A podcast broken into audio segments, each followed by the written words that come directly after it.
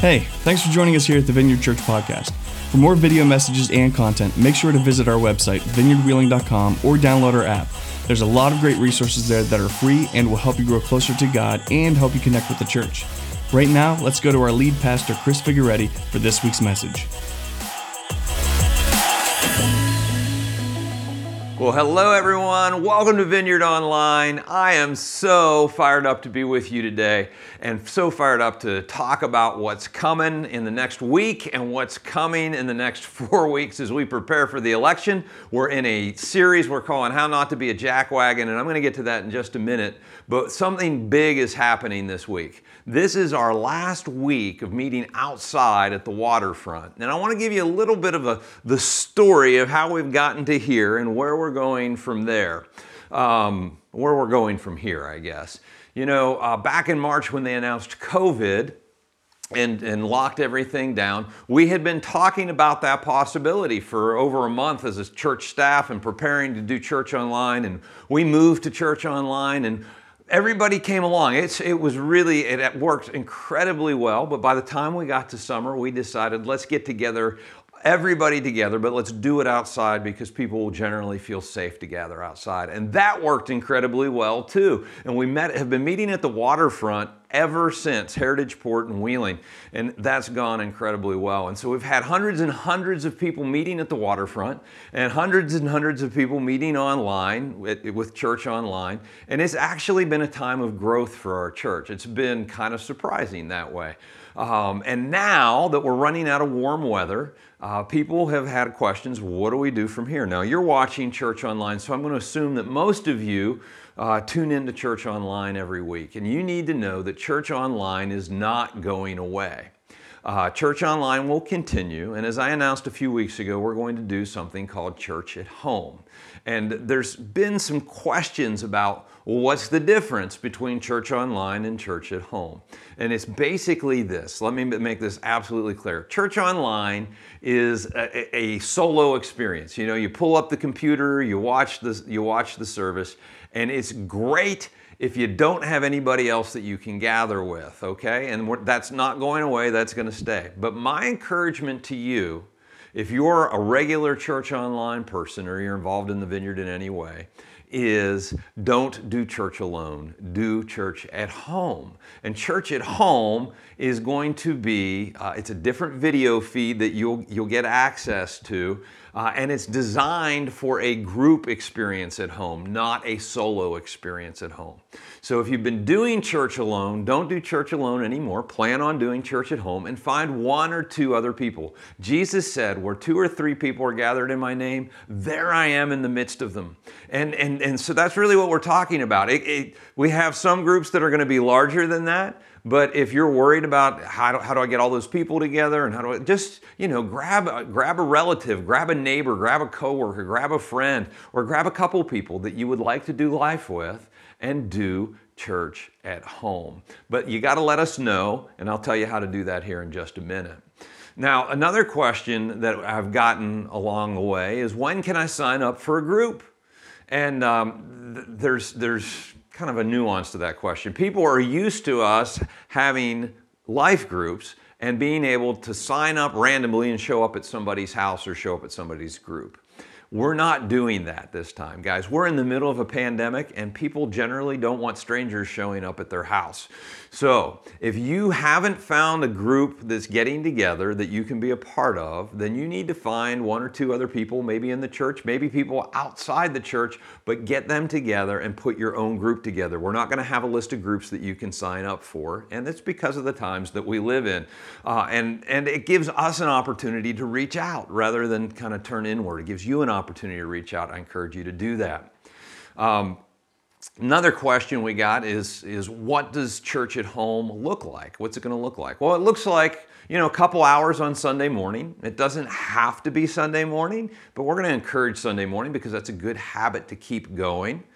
Uh, but a couple hours, have everybody over, hang out, socialize for the first 15 minutes, talk about your week, what's going on in your life, start the church at home video and watch the service. There's going to be an opportunity to, to sing together. The sermon's going to be part of that. And, um, and then when the sermon, when all that is over, share a meal together. And, and I want to encourage you don't cook a meal for everybody. Have everybody bring something, right? It's kind of a pot, the old style potluck community meal. And uh, share that meal together and have a conversation over the meal about what you heard during the sermon and the, and the church service and how that applies to your life.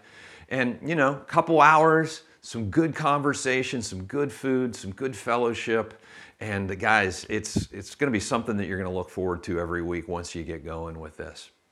Um, another question uh, that we, we're getting is how big does my group have to, to be? And again, I just want to emphasize it can be as big as 15 people, it can be as small as two or three.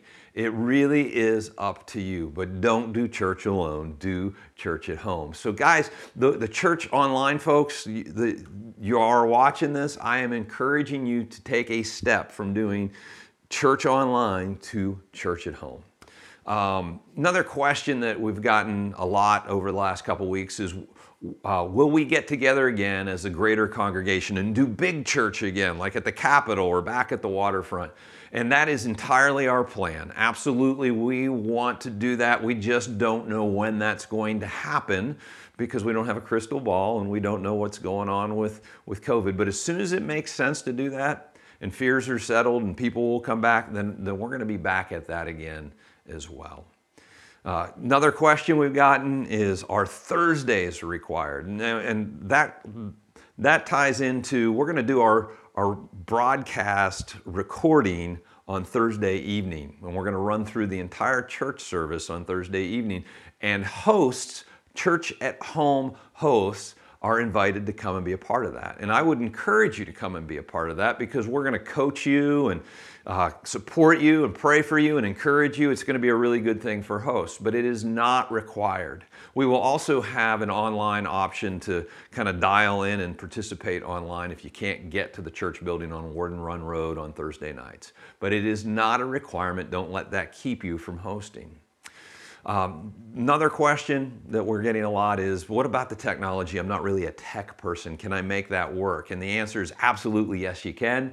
Uh, we have bent over backwards to make sure the tech is as simple as possible and you'll be able to engage and, and make that work and show on your television and and, and, all of that. In fact, you don't even need to have a uh, high-speed internet connection. It is su- super helpful if you do, uh, but you don't have to. We've got, got ways to get you uh, the service regardless.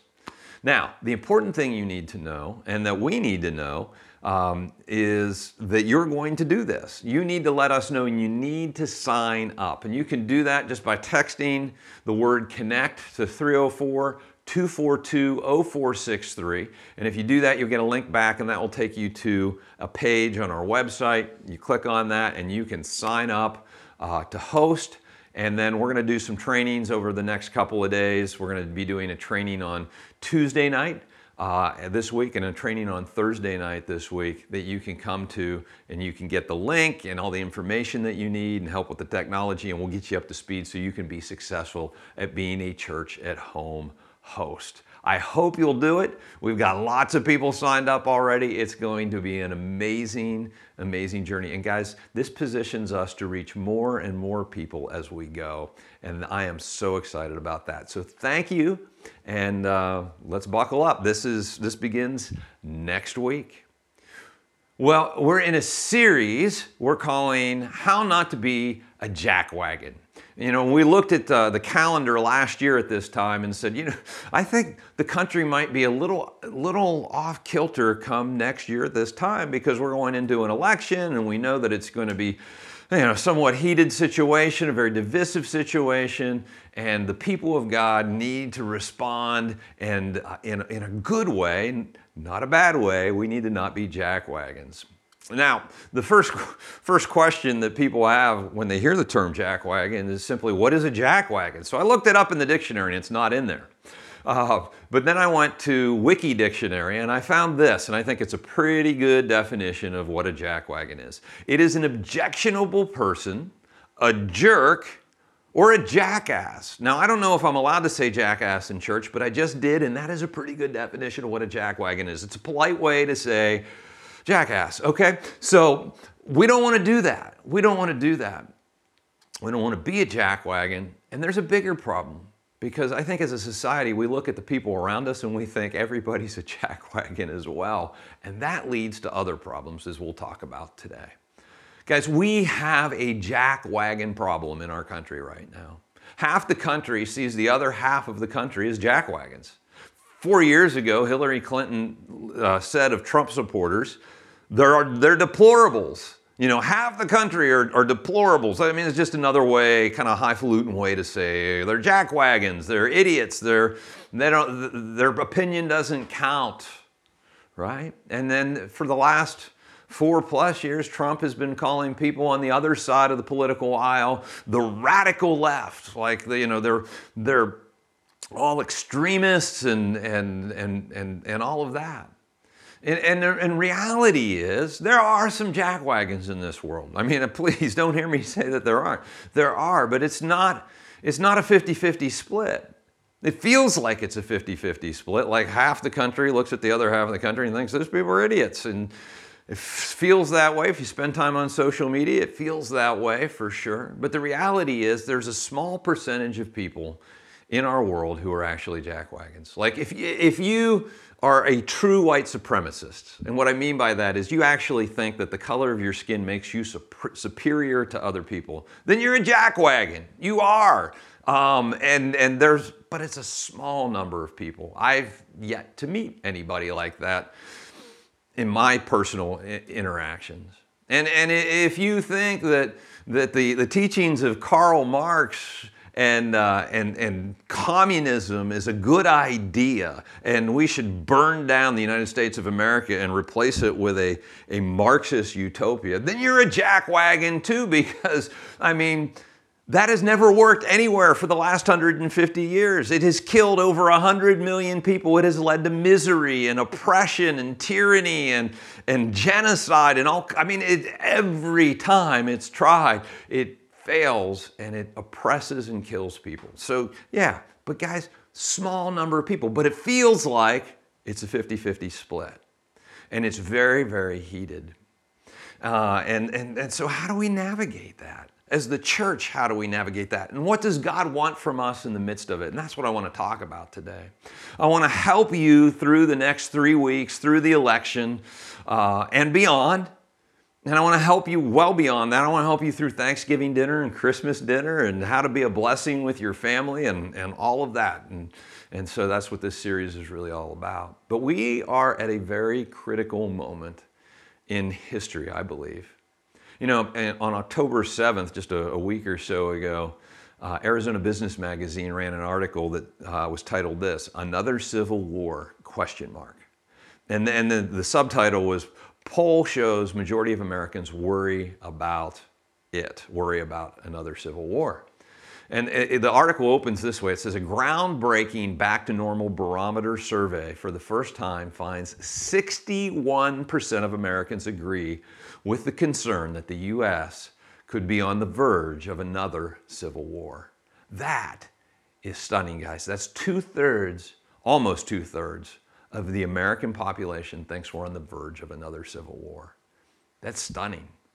That is, that is a big, hairy deal. Now, the, the article goes on, it says additionally, 52% of consumers have also stockpiled food or essential goods in anticipation of social unrest tied to a resurgence of COVID-19 in the coming months and or the election there's a lot of anxiety around this next election. And if I, if I would put my money on social unrest or disruption, I'd put it on the election, not on COVID 19, but that's just me.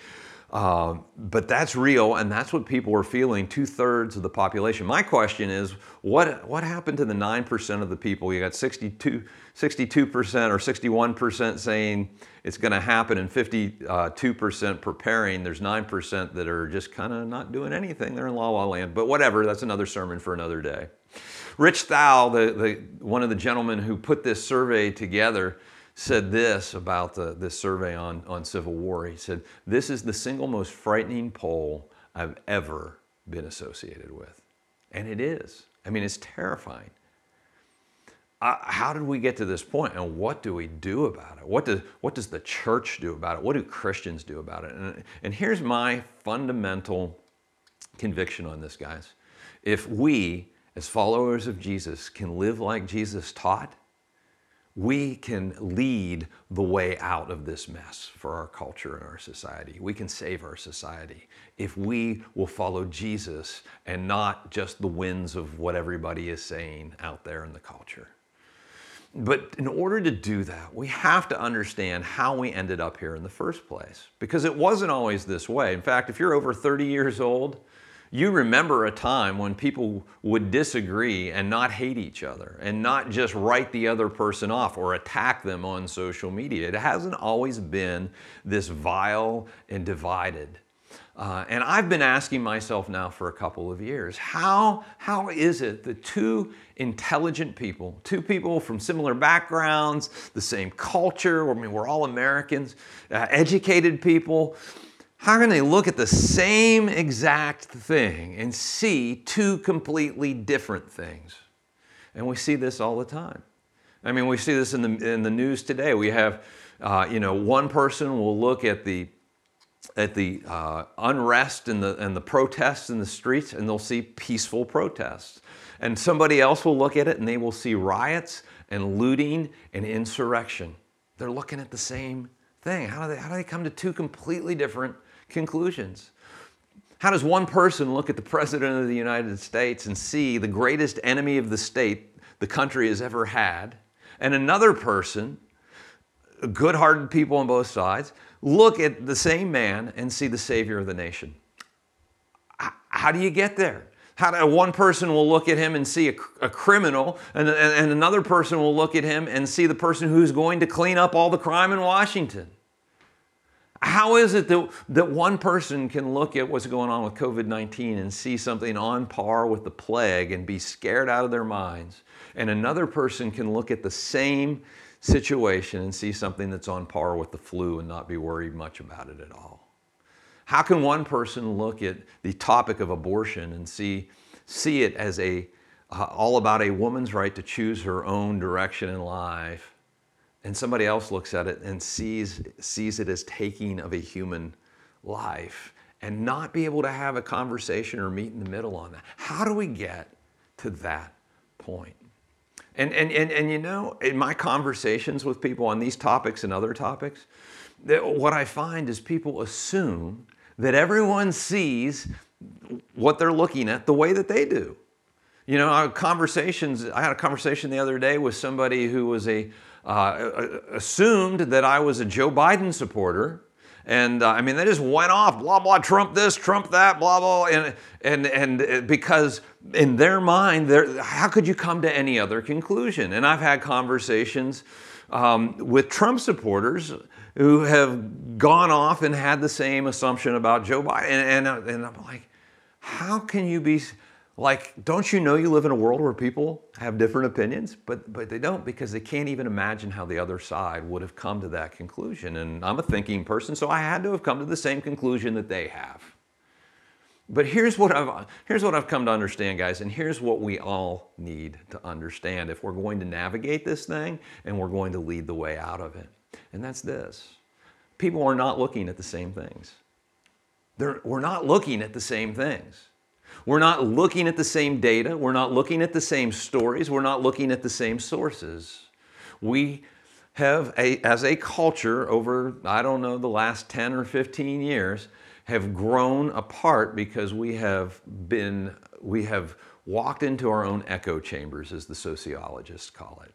Echo chamber is, is basically this we surround ourselves with information sources that affirm what we already know to be true or believe to be true. We, we um, uh, it's also called confirmation bias. We look for we look for things that will affirm and confirm what we already believe. And so if I if I have a conservative bent, I'm watching Fox News. If I have a, a more liberal bent, I'm watching MSNBC or CNN, something along those lines. And, and here's the deal, and this, is, this was the light bulb went on for me not, not too long ago. Uh, you're very subtly, I mean, they'll look at the same story but present different sides of it so that you will come to different conclusions depending on what your sort echo chamber is, your information silo. And we move further and further in, in those directions and further and further apart. Now, this is very important, and it's important that you hear, hear me in this. Whatever news source you have, whatever leaning you have, uh, your news source is incomplete. Your news source is income. You're not getting the whole picture. You're getting part of the picture. And that's true if you're reading the newspaper. That's true if you're watching television or cable news. And it's true if you're on social media. A couple months ago, there was a, a new documentary that came out on, on, uh, on Netflix called The Social Dilemma. And a bunch of people who actually helped build Facebook and Google and, and, and the, the, the tech world uh, have left that world and have basically said, we have created a monster and uh, they've kind of pulled down the veil. I highly recommend it. It's called The Social Dilemma. It is worth checking out. But one of the things that they lay out in this, this documentary is that you can be looking at your phone and your friend can be looking at their phone and you see two completely different things. Uh, and what they do is they, they, they tie into this, this echo chamber idea and they feed you more and more and more of what you want to hear because you'll click on those things more and more and more, and that's how they make money. And what this is served to do, uh, if traditional media doing that wasn't enough, what this has served to do is just put us completely in isolated places. And we look at people on the other side and we shake our heads and we go, those people are a bunch of jackwagons. And that's a logical conclusion. If you think your news feed is all there is to the story that you're looking at, and you've got your you've got your um, uh, information and you've drawn your conclusions, and the other person's looking at something completely different, coming to a different conclusion, but you don't know they're looking at something different. They're just coming to a different conclusion. Obviously, they're a jackwagon. And when the other person is a jackwagon, guys, that's dehumanizing. They're, they're, they're an idiot. They, they, they, they don't count. We are in a very dangerous place. There's no bridging that gap, it pushes us further apart. And it's okay once somebody isn't really a human, they're a jackwagon, to then not treat them as a human being. That's the next step from where we are right now. It's a very dangerous situation. And it's a very dangerous situation for our country as well. Jesus explains this in Matthew 12, verse 25. He says this Every kingdom divided against itself will be ruined. Let me read that again. Every kingdom divided against itself will be ruined, and every city or household divided against itself will not stand. Guys, we're in, we're in a precarious spot.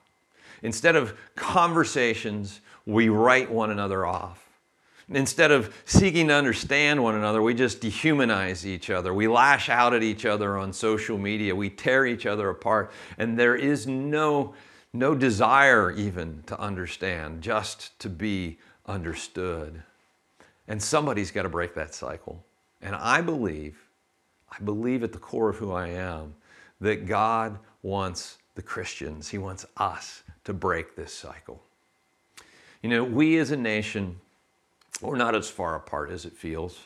You know, a lot of this division is, is, um, is perception. Um, and, and we're still brothers and sisters. Um, and I think if we all sat down and looked at the same data sources and looked at the big picture, would probably 80% of us would probably come to similar conclusions. But even though that's the case, there is a chasm to heal. There's some, some damage to undo. And that's, I believe, part of our role in our culture, guys. So, I want to just talk about today two ways to not be a jackwagon, but I thought it was important that we understand how we got to where we are before we jump into this. So, the first way to not be a jackwagon is simply this humble yourself. Humble yourself. Own that you don't see the whole picture. You don't see everything. You don't know all the data. You're only getting part of the story. And then, after you humble yourself and you get in touch with that reality, break out of your silo. Break out of your information silo, your echo chamber. Seek out other sources of information. Read the other side. Watch the other side. Maybe you need to start listening to Rush Limbaugh if you're if you're a uh, Keith Olbermann fan or or something along or, or vice versa. Uh, and try and get an understanding and, and, and try and get the bigger picture of the stories that you're looking at. And, and, and have conversations with people instead of attacking them on social media give them a phone call. I know that's old school phone call. Who does that anymore? But get, you know, what's, help me understand how you came to that conclusion and have a civil conversation and listen. Seek to understand more than you seek to be understood. Ask good questions and don't be argumentative. That's part of what all of this has led to is we've all just kind of been pushed into these corners where we just want to argue and fight.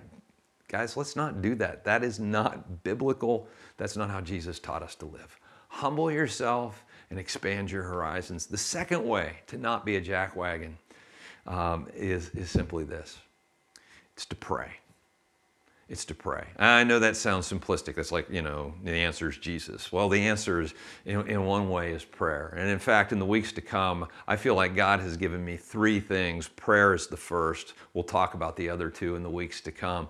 But, but prayer is the foundation of not being a jackwagon. As we've learned, uh, we in September, we did we started a prayer challenge called the 714 Project. There were over a thousand of us praying every day, twice a day, praying with a prayer partner, fasting, um, reading the book uh, Draw the Circle by Mark Batterson, and, and, and, several other things. And if you hadn't participated in that, uh, you can go back, you can find that sermon series on our website at vineyardwheeling.com. And, and I'd encourage you to at least watch the first one and pick up the book and go through that process.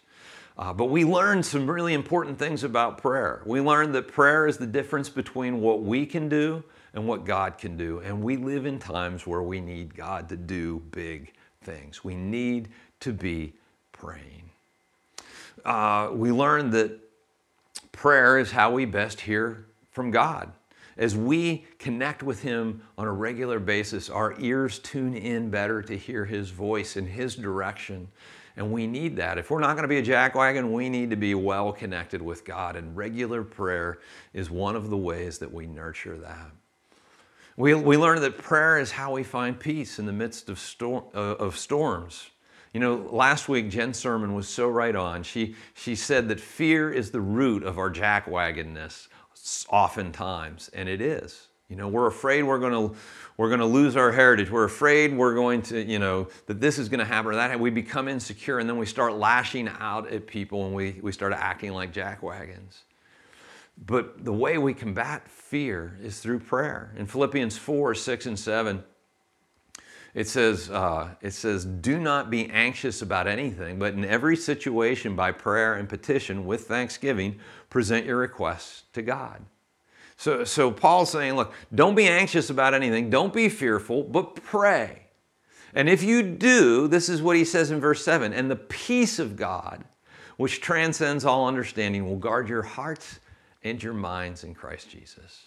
Like, guys, we can walk through whatever in the days to come. And if our eyes are on Jesus and our eyes are on God and we are prayerful and we are lifting our concerns up to Him, we can have this supernatural peace that guards our hearts and guards our minds and keeps us rooted so that we're not responding out of fear. We're not responding out of insecurity. And, we, and when you can respond from that place, that rootedness in God, you can not be a jackwagon, even when everybody's being a jackwagon around you. You know what else we learned about prayer, though? We learned that prayer comes before revival. And I'm not talking about the revival like the, you know, we're going to have five nights of uh, evangelists speak at church uh, between Sunday morning, between Sunday morning and Sunday morning. Not that kind of revival. I'm talking about large social moves where God just moves on a society. And if you look back over the last 2,000 years, you will see there are seasons and there are places where God's Spirit moves and just draws masses of people into a relationship with Him. And it changes the very culture of those countries and those places where that happens. We call them great awakenings, we call them revivals, we call them renewals. They go by different names, but it's basically the same thing. It is a move of God over a group of people. And if you dig a little deeper into that history, what you'll find is that every time there's a group of people praying beforehand, guys, we need to be that group of people because that is the hope for our nation and for, for our future. That God would change our culture and bring people back to Him. We learned that prayer changes the hearts of people. I've heard heartbreaking stories over the last over the last couple of months of, of families that are torn apart over this election. Like grandparents who aren't allowed to see their grandkids because they're on a different they're in a different political place than their kids. And so they're just keeping the grandparents and the grandkids apart and they can't even get along. Prayer changes the hearts of people, guys. We need to pray for the people in our lives that, that we're either estranged from or there's tension with. And ultimately, yes, the way we treat them can change their hearts. We're going to talk about that a little bit next week. But prayer, prayer prepares the ground. Prayer makes all the difference in the world. It's God who changes hearts, not us. So we need to pray. You know, prayer can move mountains, and I believe God is calling us to pray. In fact, like I said, I think it's one of three things that God is calling the church to do in this season and to not be a jackwagon. and it's, it's the first and most important thing. He's calling us to prayer. Now, back in September, it's why we did the 714 project. But this week, as I was praying, uh, I felt like God said, do it again. Now, uh, was, at first I thought, well, just me or, or everybody? And, and what I mean by that is, um, I felt like I was supposed to read Draw the Circle, the, the 40 day devotional, again, one a day for 40 days. Uh, and I felt like I was supposed to pray twice a day on my knees for 40 days. This leads us all the way almost until December.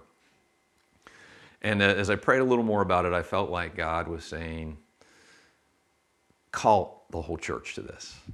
Let's do it again. I, I don't know about you, but I need to read a book about two or three times to get everything out of it. And Draw the Circle was a phenomenal book on prayer. Um, and so I'm going to go through it another time. And I want to invite you to do the same thing. I'm, I'm calling it 714 light. All right. So you don't have to you don't have to fast. You don't have to find a prayer partner. You don't have to do any of those things unless you're continuing to do those things, and that's fine. But pray twice a day and redraw the circle again. And let's continue to pray for the situations that we're addressing today. Guys, next week, next week we'll be in part three of this series how not to be a jackwagon, and I can't wait to unpack that with you. We will be on in church online, and we will be in church at home. And so, if you haven't signed up for church at home yet, please do that now, because you want to go through the times that we're in with other people. We really kind of live in scary times, don't we?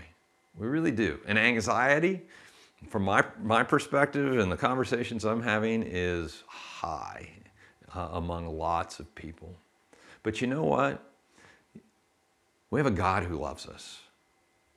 He, he, he offers to be our Heavenly Father. He sent His only Son to this earth 2,000 years ago to die in our place, to die in your place, so that you can have a relationship with Him. He loves you that much. And Jesus said if we place our faith in Him and we choose to follow Him, that the payment that He made on the cross, death for the forgiveness of sins, is applied to our account, and our sins are washed away, and we are adopted into God's family and we become His kids. More than anything else in the whole world, God wants to adopt you into His family. And if you have not placed your faith in Jesus yet, why don't you do that today? you know, that peace that passes understanding, it's not found apart from Jesus. It's not found apart from a relationship with God and being part of His family. And to do that, it's really simple. Just close your eyes wherever you are, bow your head, and just say, God, I want to be part of your family. Would you forgive my sin? I believe Jesus died on the cross to pay for my sin. Would you forgive my sin? Would you come into my life? Would you live in my heart? And would you lead me? In Jesus' name. Father God, I pray that this week that you would help us to, to shine your light, to show your love, to not be a jackwagon, and Lord, to not look at other people as jackwagons, but to be vessels of your compassion, your understanding, your love. Lord, to seek to understand more than we seek to be understood, and to be your agents of healing in the world we live in, in the days that we live in. In Jesus' name, amen. Thanks again for joining us here at the Vineyard. It's our greatest desire to see you find and follow God, and we hope that this podcast has helped you do just that. For more video messages and content, make sure to visit our website, vineyardwheeling.com, or download our app. Again, thanks for joining us this week. We'll see you next time.